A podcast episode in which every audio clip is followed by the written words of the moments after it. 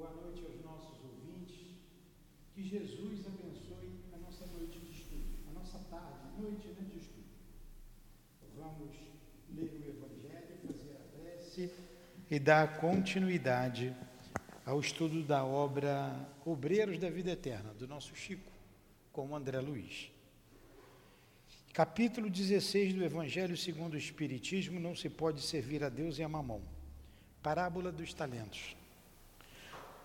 O Senhor age como um homem que, tendo que fazer uma longa viagem fora do seu país, chama os seus servidores e lhes entrega os seus bens.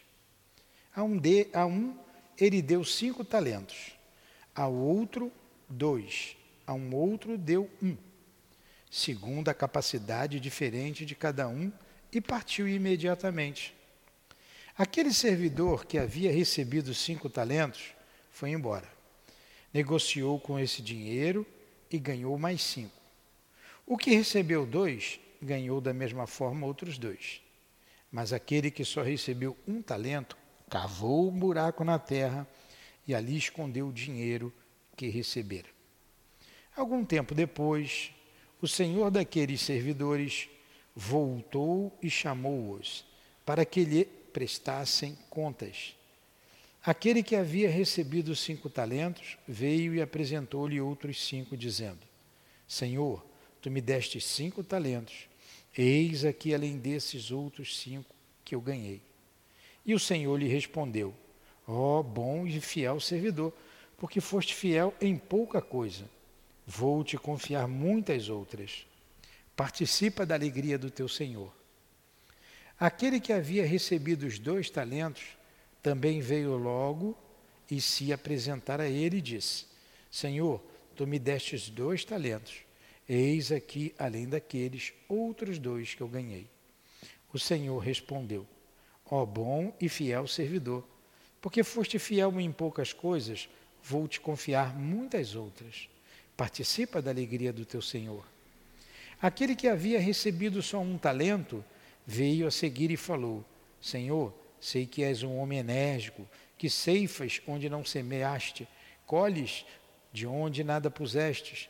Por isso, com receio de ti, escondi o teu dinheiro na terra. Aqui está ele, eu te devolvo o que é teu. O Senhor, porém, lhe respondeu: Servidor mau e preguiçoso, sabias que eu ceifo onde não semeei e que colho de onde nada coloquei.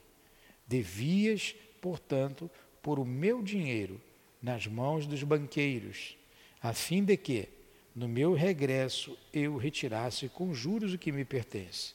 Então, tirem o talento que está com ele e entreguem-no ao que tem dez talentos, porquanto dar-se-á todos os que já têm, e eles serão cumulados de bens. Mas para aquele que não tem, tirar-se-lhe-á até o que parece ter, e que esse servidor inútil seja lançado nas trevas exteriores. É ali que haverá lágrimas e ranger de dentes. Mateus, capítulo 25, 14 a 30. Mestre Jesus, aqui nos reunimos em Teu nome e em nome de Deus para mais uma tarde de estudos em nossa casa de amor. Aproxima de nós os nossos guias espirituais, os nossos benfeitores, para que estejamos seguros e inspirados por eles, possamos compreender a lição de hoje. Por isso, em teu nome, Jesus, invocamos o nosso Chico, o nosso André Luiz, o altivo, diretor da nossa casa de amor, bem como a coluna de espíritos que sustentam o nosso SEAP. Em nome desses irmãos queridos, em nome do amor, do nosso amor, Lurdinha, do teu amor, Jesus, e do amor de Deus, nosso Pai, acima de tudo, é que damos por iniciado os estudos da noite de hoje. Que assim seja. Graças a Deus. Então vamos lá. Essa parábola dos talentos é belíssima, né? Merecia um comentário, mas como o nosso tempo é curtíssimo, temos 50 minutos, vamos direto, fica para o estudo do Evangelho, não é? Vamos direto aqui ao estudo de hoje do livro Obreiros da Vida Eterna. E o que nós estamos vendo aqui? Vimos que, para você se situar, Roma, vimos que o Elaine, você está na frente da câmera. Vem mais para cá ou mais para lá. Por favor, isso, para eu te ver. Aí eu posso brigar com você, posso fazer pergunta. É... Trata-se de um grupo de espíritos que veio em missão aqui na Terra para libertar alguns que estavam para desencarnar, morrer, como nós falamos aqui. Na verdade, desencarnar. Um deles, Dimas, que era espírita. Temos os outros, mas outra Adelaide espírita, temos a outra que é presbiteriana, que é a Elaine que sabe o nome. Temos o outro católico e um outro também espírita. Hã? É, Monteiro é o católico. A presbiteriana é um outro nome.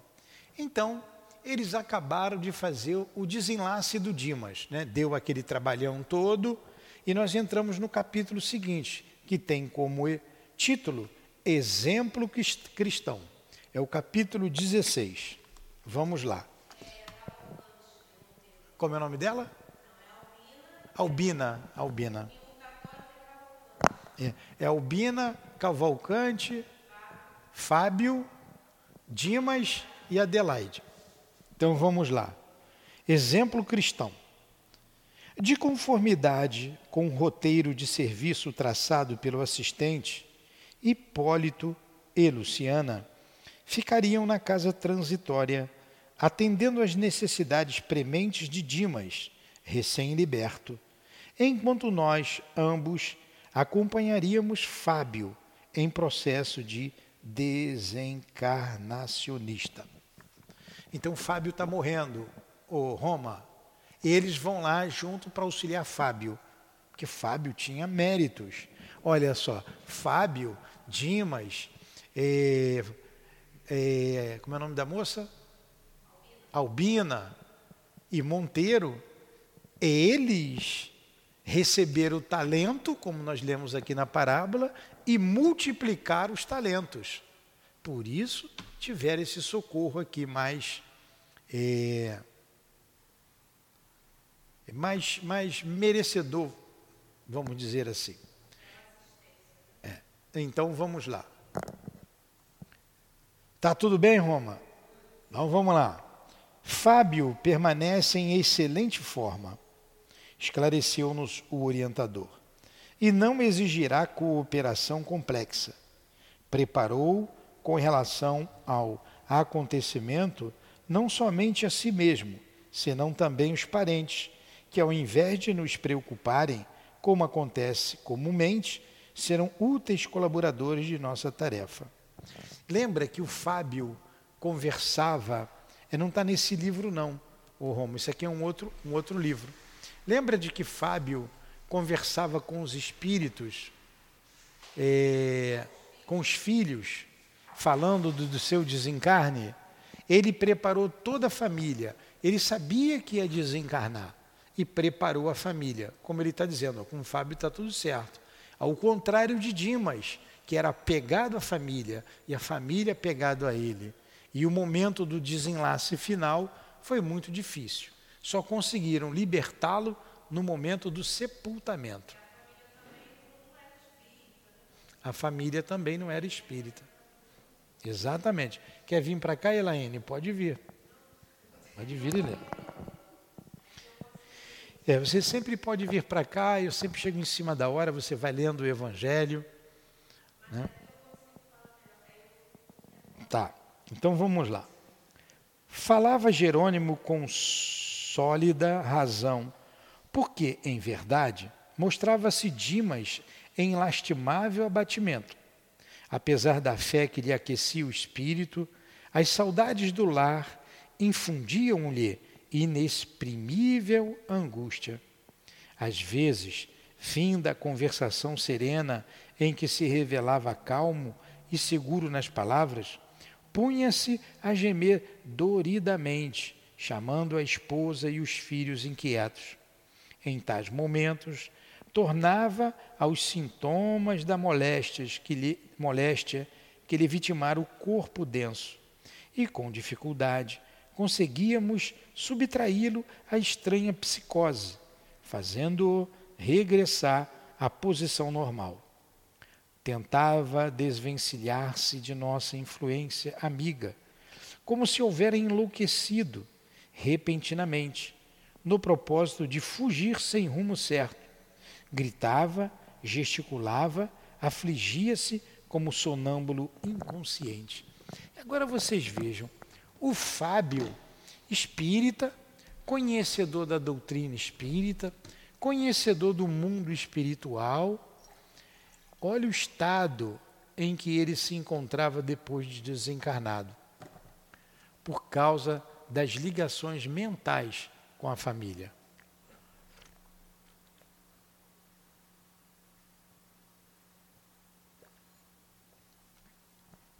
Isso nos mostra que título para o mundo espiritual não serve de nada. Embora Fábio, Fábio, Fábio não, Dimas, cumpriu com o seu dever aqui na Terra como trabalhador, não é? Ele foi acudido pelo cumprimento do dever, mas apesar de médium, conhecedor da vida espiritual, ele sofreu para morrer. Sofreu e sofreu muito. Alguma pergunta? Question? Não pude dissimular a surpresa que me assaltou diante da ocorrência. Se estivéssemos tratando com criatura alheia aos serviços da espiritualidade superior, compreensível seria o quadro que se desenrolava aos nossos olhos. Mas Dimas fora instrumento dedicado do Espiritismo evangélico, consagrar a existência as benditas realizações da consoladora doutrina do túmulo vazio pela vida eterna. De antemão, sabia na esfera carnal que seria submetido às lições da morte e que não lhe faltariam ricas possibilidades de continuar junto da parentela, já dele separada, aparentemente segundo o simples ponto de vista material. Por que semelhantes distúrbios? Não merecera ele excepcional atenção de nossos superiores hierárquicos? Né? Olha a consideração do nosso André Luiz. O Fábio era conhecedor de tudo, poxa. Por que toda essa aflição? Por quê? Se ele foi um colaborador intenso dos espíritos. Ele não sabia, não sabia que não estava morto? Ele não sabia que a morte não o separava dos seus familiares? Por que tanto desespero, tanto desequilíbrio? Você vê que cada um é cada um, né? Vamos lá. Vali-me do momento adequado expus ao nosso dirigente as indagações que me absorviam o raciocínio. Sem qualquer nota admirativa, Jerônimo respondeu-me bem-humorado. Você deve saber, André, que cada qual de nós é por si mesmo todo mundo. Foi o que a gente acabou de dizer, né? Cada um é cada um. Cada cabeça é um universo extremamente complexo. Né? E você vê que o Félix está tranquilão, está esperando a morte chegar, porque ele já sabia que não tinha jeito a doença dele. E o Dimas, desesperado. O, desculpa, o Dimas desesperado e o Fábio tranquilão. Né? Foi isso que eu falei? Mas o nome dele não é Félix, não. Fábio. É. Cismei com Fábio.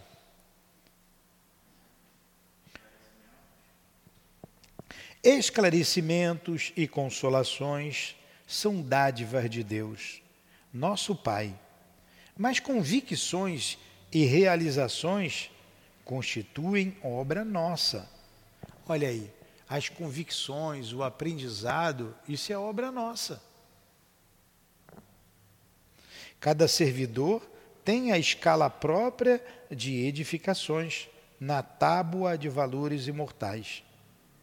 A Assembleia de Aprendizes receberá a mesma bagagem de ensinamentos, de modo geral, organizada para todos os indivíduos que a integram.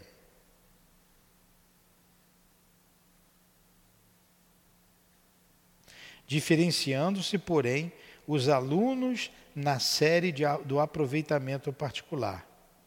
O mérito não é patrimônio comum, embora seja a glória do cume, a desafiar todos os caminheiros da vida para a suprema elevação. Dimas foi destacado discípulo do Evangelho, principalmente no setor de assistência e difusão. Mas quanto a si mesmo, não fez aproveitamento integral das lições recebidas. Espalhou as sementes da luz e da verdade. Dedicou-se largamente à causa do bem, merecendo por isso mesmo socorro especialíssimo.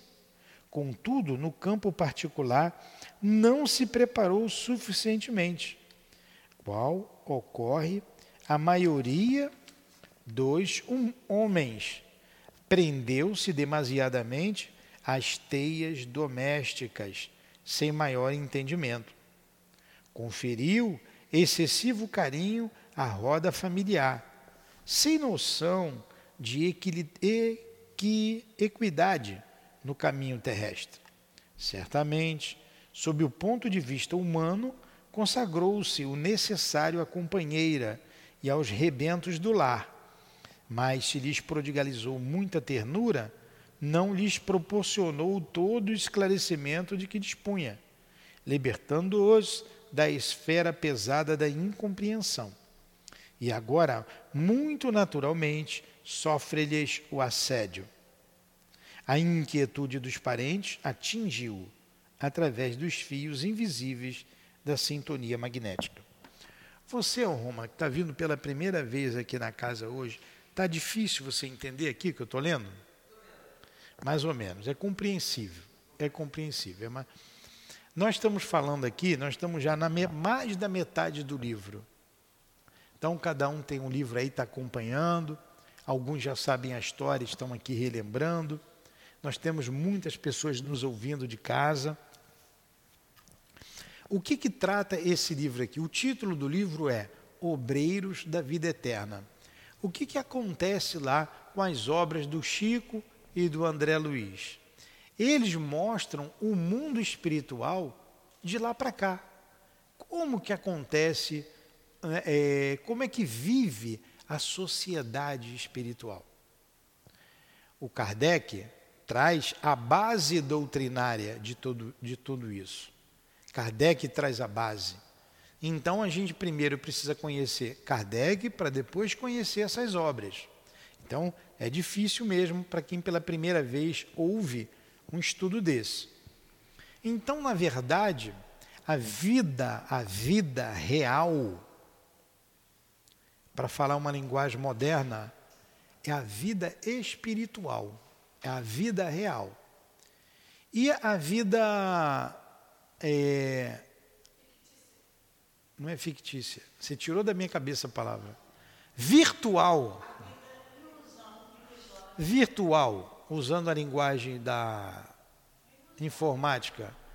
Tá, eu quero falar virtual, não quero falar ilusória. É a daqui. É a daqui. Essa vida aqui acaba. Tem dúvida que você vai morrer, Priscila? Você tem dúvida que você vai morrer? Então, pelo seu oi está perto, viu? Pode ser amanhã. É bom se preparar. É bom se preparar. Porque nós vamos voltar para a vida real. E nós precisamos nos preparar para isso. Porque as pessoas normalmente vivem, a maioria dos homens, como se nunca fossem morrer. Acha que vai demorar muito. E às vezes não demora tanto assim. Nós somos pegos de surpresa. Mesmo que demore, o que são 60, 70, 80 anos diante da eternidade? É quase nada. Então o André Luiz mostra essa sociedade espiritual, está entendendo? Como é, que, como é que se morre? Aí ele trouxe aqui cinco exemplos de pessoas que se dedicaram com amor ao próximo, cumpriram aquela máxima do Cristo. Por isso que o mais importante é isso, aquela velha recomendação do Cristo. É amai-vos uns aos outros como eu vos amei. Fazei ao outro o que gostaria que fizesse a, a ti mesmo. Então, o Dimas, como espírita, fez isso. Adelaide, que a gente vai ver o desencarne, fez isso. Independente da religião deles. Também era espírita, Adelaide, médium. O Félix, católico, né? O Fábio, católico. Entendendo, é. Não, o Fábio também espírita. A, o Cavalcante era católico e a Albina era presbiteriana. Todos tinham méritos, independente da religião. Todos precisar, tinham direito ao socorro daqui, daquela forma que foi feita ao Dimas. Então essa equipe veio socorrer esses cinco que estavam prestes a desencarnar. É disso que nós estamos tratando aqui. Está entendendo agora? Melhorou? Tá, tá melhorando. Aí ele falou que o Dimas tinha conhecimento, mas não soube morrer. Não soube morrer.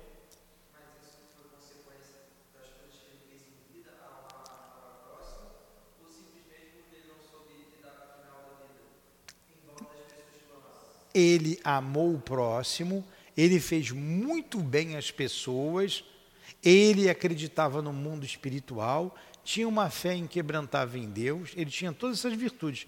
Porém, ele não se desapegou da família, ele não educou a família. E na hora do desencarne, do desenlace, a família atrapalhou. Ele ligado à família, a mulher e os filhos, e a família ligada a ele. É aquilo que eu te falei, a sintonia, a ligação de pensamento a pensamento.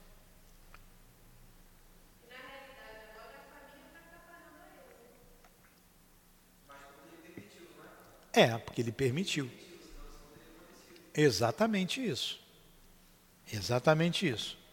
Aí ele está fazendo um paralelo. Vamos ver como é que vai morrer Fábio aqui. É, onde é que a gente parou? O ensinamento aqui.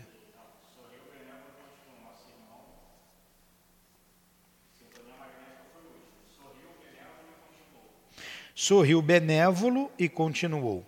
Nosso irmão, inegavelmente, foi, fez por merecer o auxílio de nosso plano, o Dimas.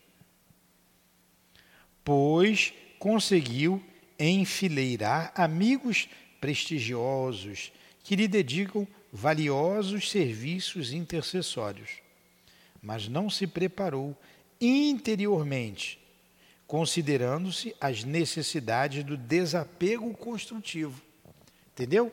O Dimas era um homem bom, angariou vários amigos que estavam ali para auxiliá-lo, mas ele não se preparou interiormente para o desapego considerando-se as necessidades do desapego construtivo. Gastará desse modo alguns dias para edificar a resistência. Ele vai levar um dia, uns, uns dias lá nessa perturbação no mundo espiritual. O ensinamento significava muito para mim, que via tão dedicado servidor cercado da mais honrosa consideração por parte das autoridades de nosso plano, em porfiada luta consigo, consigo mesmo, para restaurar seu próprio equilíbrio.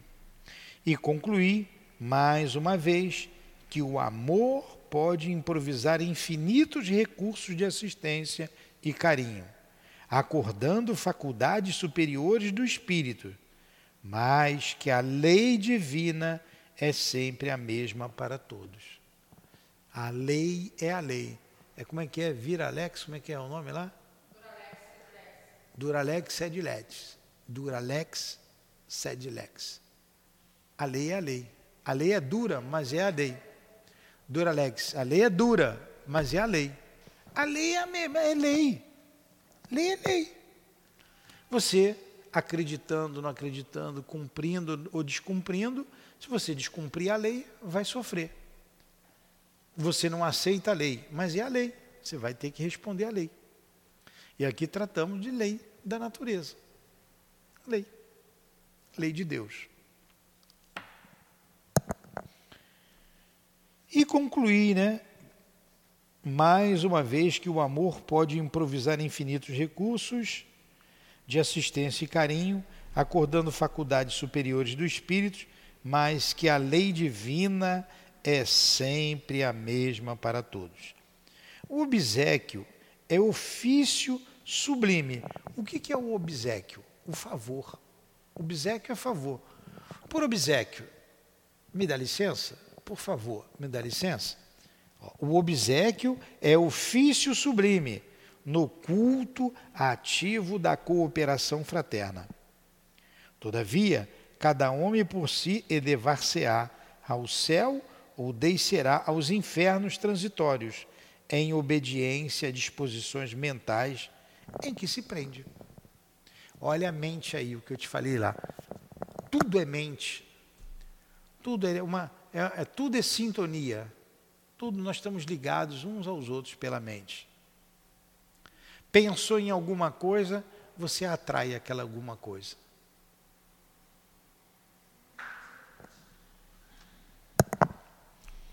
Atravessado curto período de proveitosas observações e marcada libertação do novo amigo Jerônimo, do novo amigo, Jerônimo e eu tornamos a crosta, de modo a desobrigar-nos da incumbência. A gente tem aquele aquele retrato da morte, né, com a foice, né? Sem um rosto, não é?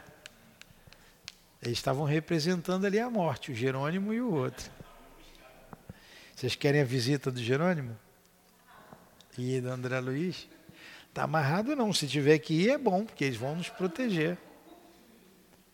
Tomara que eles venham mesmo, chegou a hora.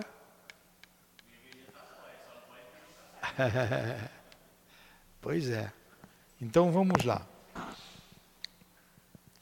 Acercamo-nos do bairro pobre em que Fábio situara um ninho doméstico. Aí, teu xará, o Fábio. A casinha singela encantava. Rodeada de folhagens e flores, via-se que todo o espaço merecera a ternura dos moradores. De longe chegava o barulho da enorme cidade. Espíritos vadios passavam de largo em lamentável promiscuidade.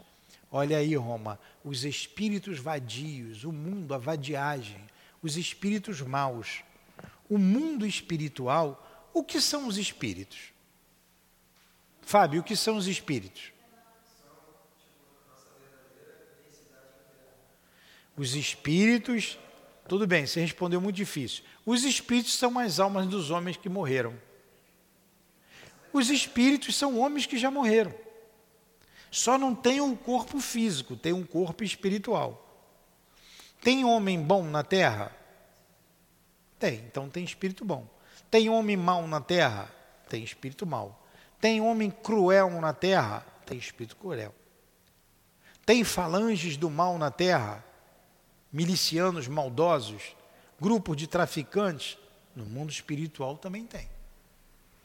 Por isso que a gente tem que orar bastante para não cair em tentação, para não ser envolvido por essas hordas.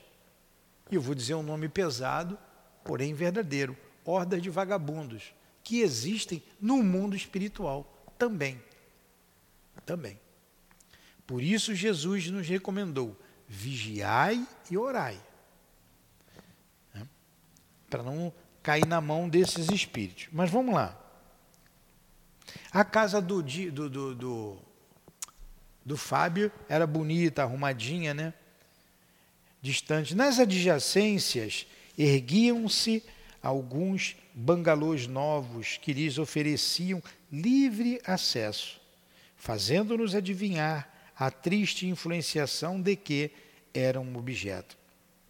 Naquela residência pequena e humilde, havia, no entanto, paz e silêncio, harmonia e bem-estar. A nossa apreciação parecia delicioso oásis em meio de vasto deserto. Lá fora, o tumulto, mas a casa dele era preservada, ela protegia. Como que a gente faz para proteger o nosso lar? Oração. A nossa casa deve ser um ninho, o culto no lar. O culto do evangelho no lar, o evangelho no lar, como queiram dizer. É fundamental. Porque quando você lê o evangelho, você faz a sua prece, pelo menos uma vez por semana, os seus benfeitores chegam até você e você tem proteção no seu lar. Quando você está na rua, primeira coisa que você quer ir é para casa, tomar um banho e ir para casa. Você pode ir para um hotel cinco estrelas, dez estrelas, tem um hotel dez estrelas? Deve ter, eu nunca fui nem num cinco estrelas, né? Mas, hã? Em Dubai deve ter, né? Mas você quer voltar para a tua casa, meia estrela, você quer voltar para a tua casa. A tua casa é o teu ponto de referência. Então você tem que cuidar da sua casa, arrumar a sua casa, fisicamente, como era agradável a casa dele, com a planta, com a flor, um lugar bem, bem cuidado, e cuidar espiritualmente, com a prece, para manter o equilíbrio no lar. Entramos, entraram na casa do Fábio. Ele não era careca, não, viu? Isso aqui não. Três amigos espirituais receberam-nos. Um deles, Aristeu Fraga, conhecido pessoal de Jerônimo, abraçou-nos festivo e anunciou que faziam visita ao enfermo então nas últimas horas do corpo material. Olha que diferença. Primeiro, os espíritos se abraçaram como nós nos abraçamos. Oh, meu amigo, quanto tempo aqui. Estavam felizes e o outro morrendo felizes porque o outro ia morrer bem e ia vir para cá. E os parentes tristes porque ele ia deixar o corpo físico.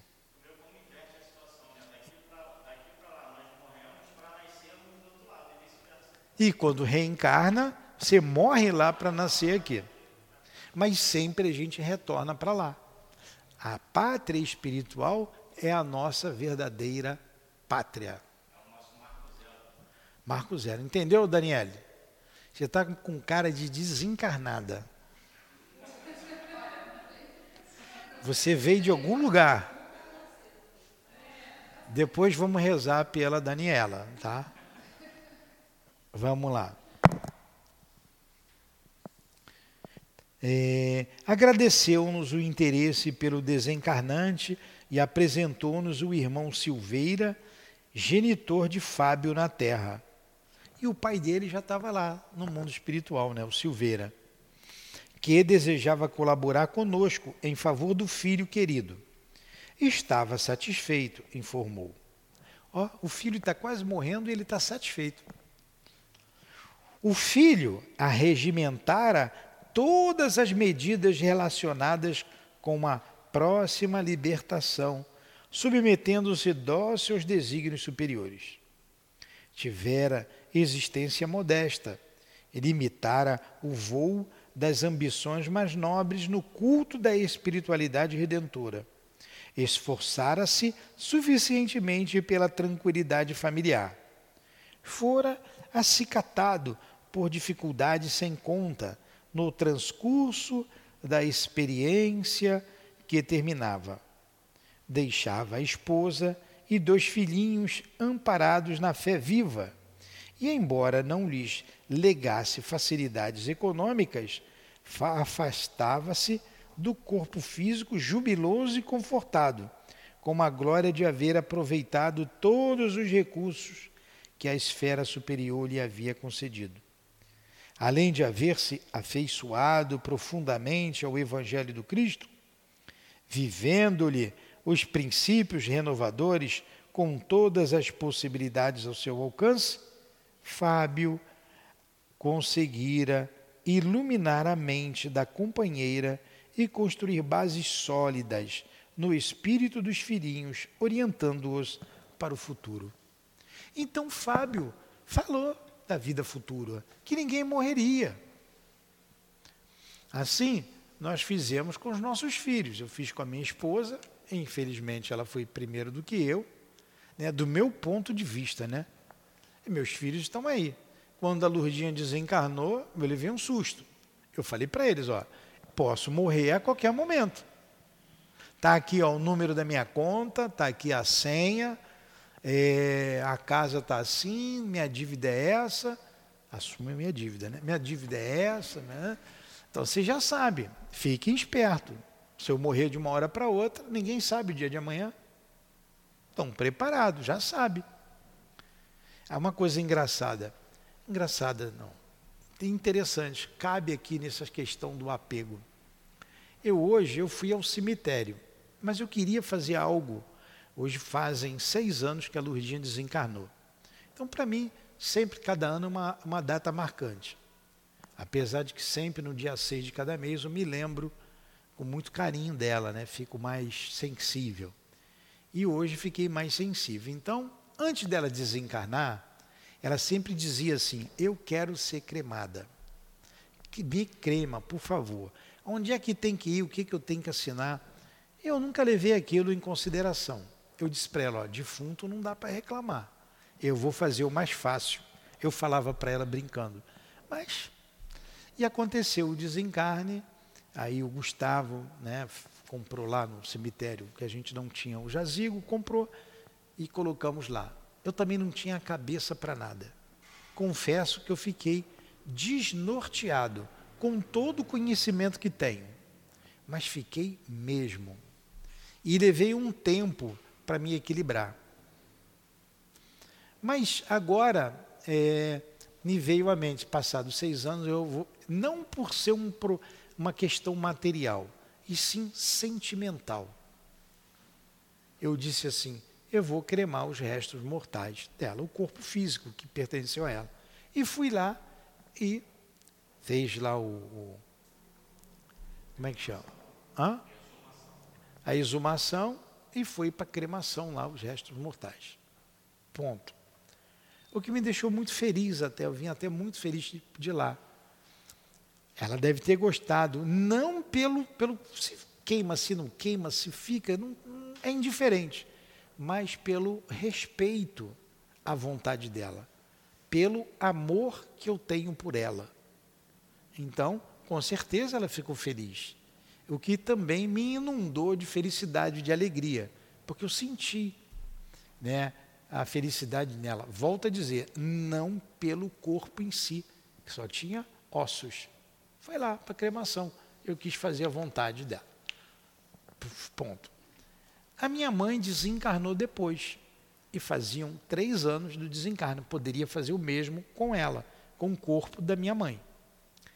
É, desculpe eu dar um exemplo pessoal aqui, mas cabe bastante essa questão do apego, do desapego, como é que a gente vê a vida espiritual, como é que a gente vê a vida material. E para fazer exumação da Lurdinha, eu tinha que fazer da minha mãe, primeiro, porque estava em cima. Mas eu não posso fazer da minha cabeça, eu tenho irmãos. Assim como da minha esposa, eu tenho filhos. E falei com eles: olha, tenho vontade de fazer isso, Aí o Gustavo perguntou, por que, papai? Eu falei, por isso, isso, isso, é um sentimento meu. Aí, não, o que você fizer está bem feito, pode fazer. Raquel, preciso, vou fazer a exumação, vou cremá-la. Por que, papai? Fiz a mesma pergunta. Eu falei, por isso, isso aí, tudo bem, que você fizer, está bem feito. Fiz o mesmo com meus irmãos. Tenho três irmãos, duas irmãs e um irmão. Neném, olha, vai acontecer isso, e se você autorizar, vou fazer a mesma coisa. Ele, não, por mim tudo bem. A minha irmã já rateou. A outra rateou mais ainda. Disseram um sim, mas que não era muito sim. Depois passou lá no WhatsApp uma mensagem. Não, porque minha mãe não queria. Aí está pensando na mãe, na minha mãe, na mãe, no corpo físico, na, na, com a gente. Eu falei, não, tudo bem, eu só, se vocês quisessem, eu faria. Não quer, vai fazer, tem que ser feito. Coloca numa caixinha lá e pronto. Eles não quiseram, elas não quiseram. Olha a cabeça dela, mas vai queimar minha mãe? Eu não vou queimar minha mãe, minha mãe não está queimada. Está bem. Mas respeitei. Respeitei. E ficou lá do jeito que estava. Botei lá para baixo o dia que eu morrer, o dia que eles cismarem, eles faz, façam lá o que eles quiserem. Eu ia fazer. Não quiseram, tudo bem. Então a gente vê uma diferença de visão com relação à vida. Estudamos recentemente aqui, no dia de finados, essa, essa visão. Eu não preciso ir no cemitério para rezar por aquele que eu amo, ou fazer prece, ou orar, como queiram.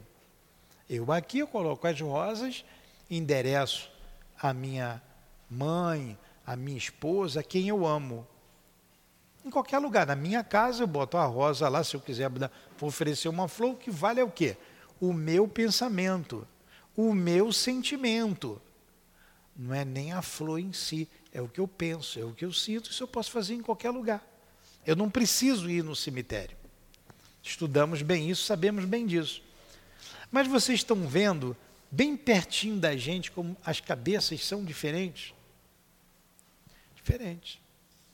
Depois eu fui falar com uma das minhas irmãs, ela, eu sonhei a noite toda com a minha mãe, minha mãe não estava bem, eu sempre sonho com ela, ela sempre muito feliz. Hoje ela não estava bem, ela estava para baixo.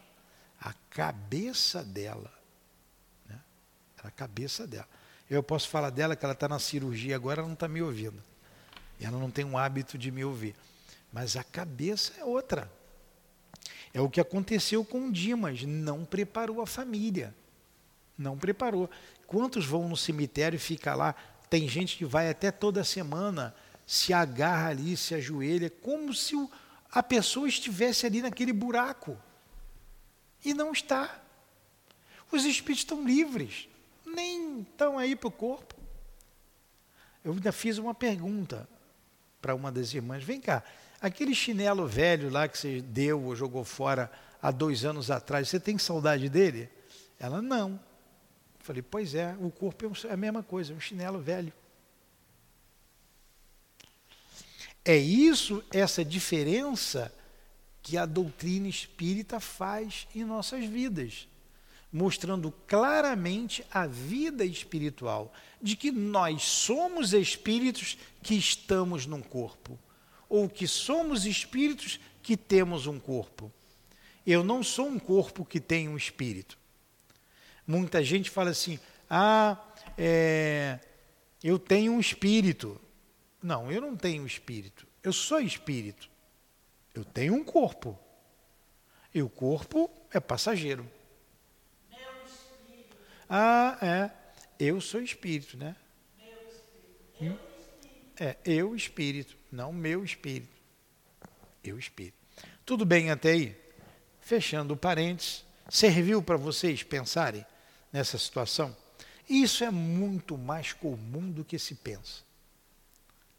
Eu lembro lá de alguns parentes, tem lá nos, nos azigos ali na, na Ricardo de Albuquerque. Aí no enterro morreu feitio, meu primo, vó, avô, tem uns 50 ali, mais ou menos. Tem dois jazigos ou três. Acho que são três. Aí depois falei assim, não, não quero lá. Quero ser enterrado ali debaixo da árvore. Aqui é muito quente, tem sol, o sol bate aqui. a pessoa está pensando que vai ficar ali debaixo da terra. Ela não vai ficar ali.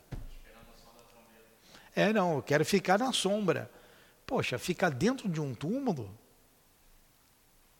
Hoje eu vi barata, tudo que não presta ali dentro. Será que você quer que um ente querido seu fique dentro de uma, de uma cova úmida, fechada, feia?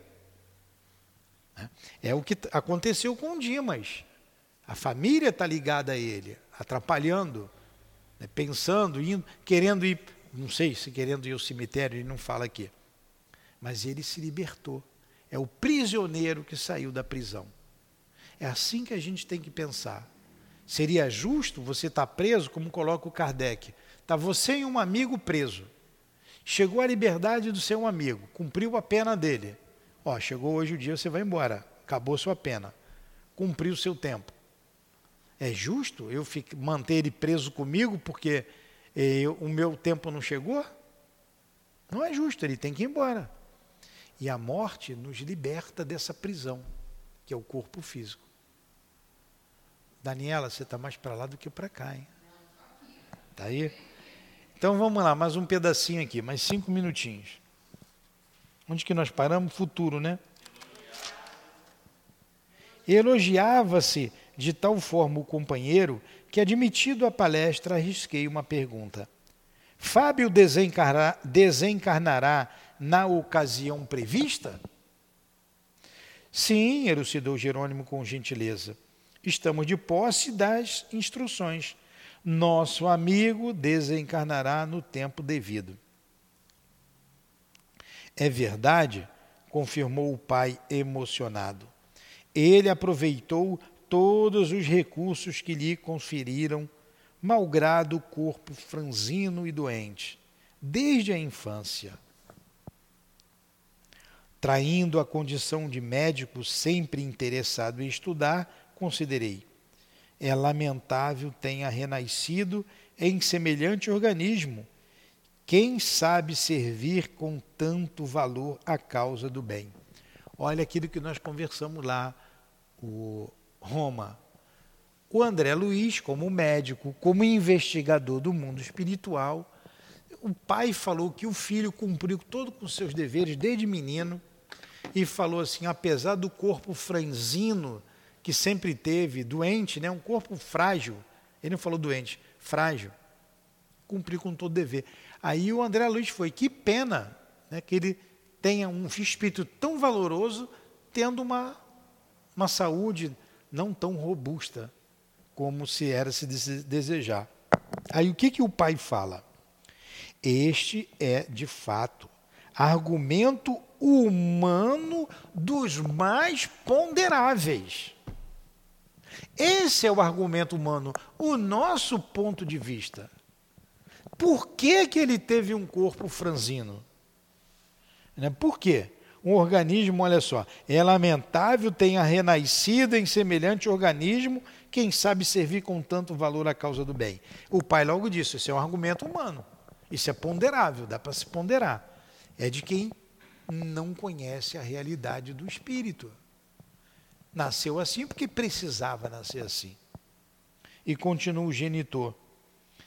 Quando na carne, frequentes vezes, surpreendi-me com a saúde frágil de Fábio em criança. Desde cedo, notei-lhe a virtude inata, o pendor para a retidão e para a justiça, as disposições congênitas para os trabalhos da fé viva. Passei longas noites na justa preocupação de pai em vista do porvir incerto. Como poderia nascer alma tão sensível e formosa como a dele, em vaso tão imperfeito. Aos 12 anos, foi atacado de pneumonia dupla, que quase o arrebatou de nosso convívio. Clínico amigo chamou-me a atenção para a debilidade do rapazinho. Éramos, no entanto, demasiadamente pobres para tentar tratamentos caros em estâncias de repouso.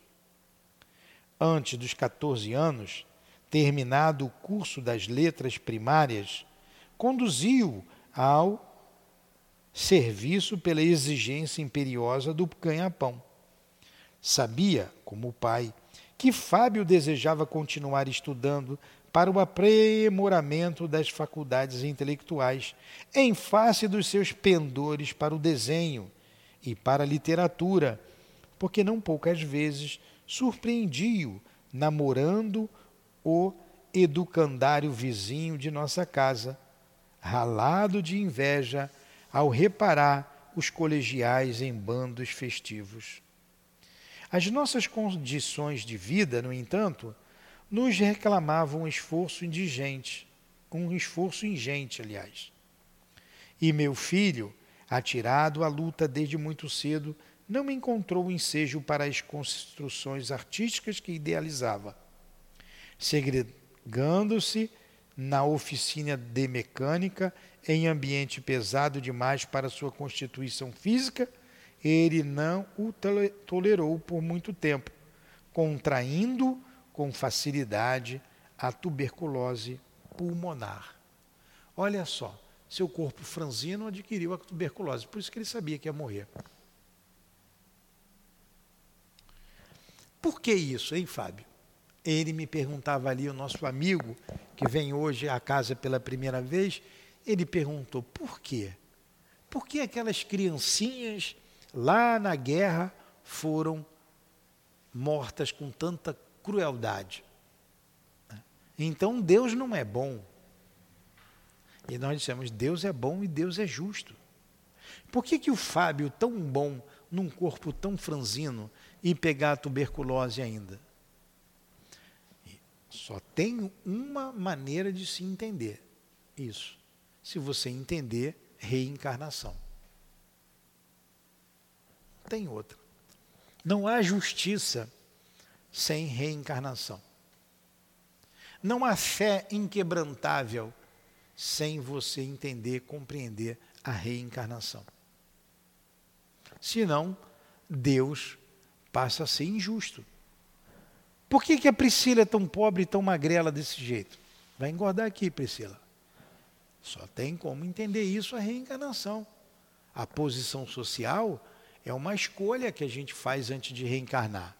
Às vezes é até uma imposição de nossos guias, por uma necessidade do espírito. Não é a matéria, é o espírito que é mais importante. Aí ele continua aqui. Cadê? Onde é que eu parei? mas chegou a saber a causa determinante da posição física de Fábio ao regressar ao plano espiritual, indaguei. Pô, perguntou para o pai, né? Você sabe por que isso? Agora que você está no mundo espiritual? Aí ele responde, né? Isso representou um dos primeiros problemas que procurei elucidar. Passado algum tempo, fui devidamente esclarecido. Meu filho e eu fomos destacados fazendeiros na antiga nobreza rural fluminense. Nessa época, não muito recuada, Fábio, noutro nome e noutra forma, era igualmente meu filho. Ó, pai e filho voltaram juntos, né? Eduquei-o com desvelado carinho e por mais de uma vez enviei-o à Europa ansioso por elevar-lhe o padrão intelectual e cioso de nossa superioridade financeira. Ambos, porém, cometemos graves erros, mormente no trato direto com os descendentes de africanos escravos. Ó, eram fazendeiros, eram ricos, eram poderosos e trataram mal os escravos. Meu filho era sensível e generoso, mas excessivamente austero para com os servidores das tarefas mais duras. Congregava-os na senzala com severidade rigorosa e perdemos grande número de cooperadores em virtude do ar viciado pela construção deficiente que Fábio conservou inalterável, simplesmente para manter o ponto de vista pessoal construiu abrigos lá, que o ar era viciado, era pesado. Olha, por isso que ele teve lá a pneumonia e a, e a, a, a tuberculose. Olha a lei de ação e reação aí. E Fábio, mesmo como escravocrata, ele era generoso com as pessoas, ele não era mau. Mas com o escravo ele considerava um animal.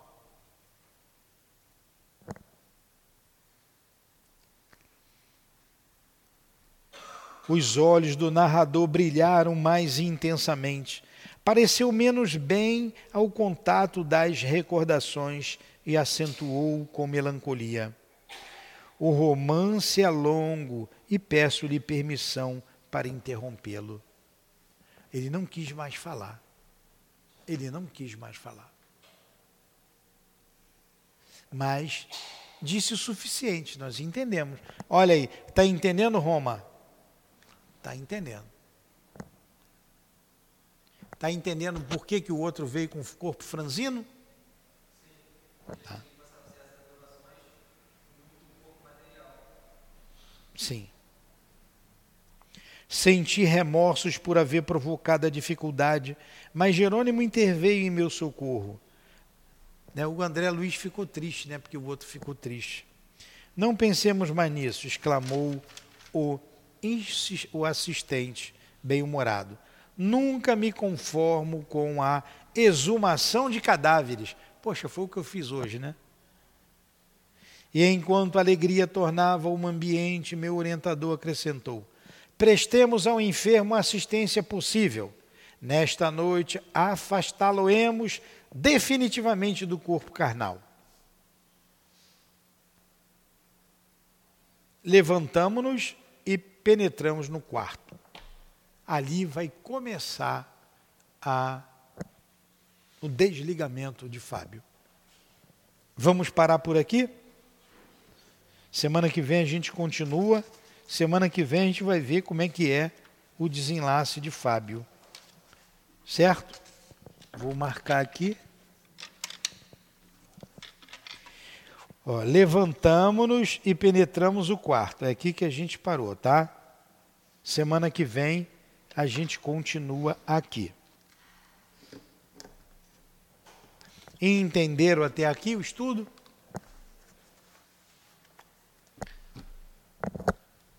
Alguma pergunta? Então vamos fazer a prece. Obrigado, Senhor, pela noite de estudos. Obrigado ao nosso irmão André Luiz, ao nosso irmão Chico, que nos inspiraram, que nos ajudaram na compreensão do estudo desta noite. Obrigado ao Altivo e aos guias que dirigem a nossa casa de amor. A nossa gratidão eterna a Allan Kardec, o nosso mestre, a sua esposa Amélie, a Leon Denis.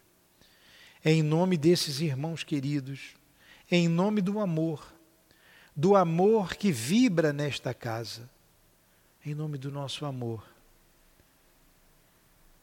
Pedimos então a Ti, Senhor, a devida permissão para encerrarmos os estudos da noite de hoje, em teu nome e em nome de Deus, acima de tudo.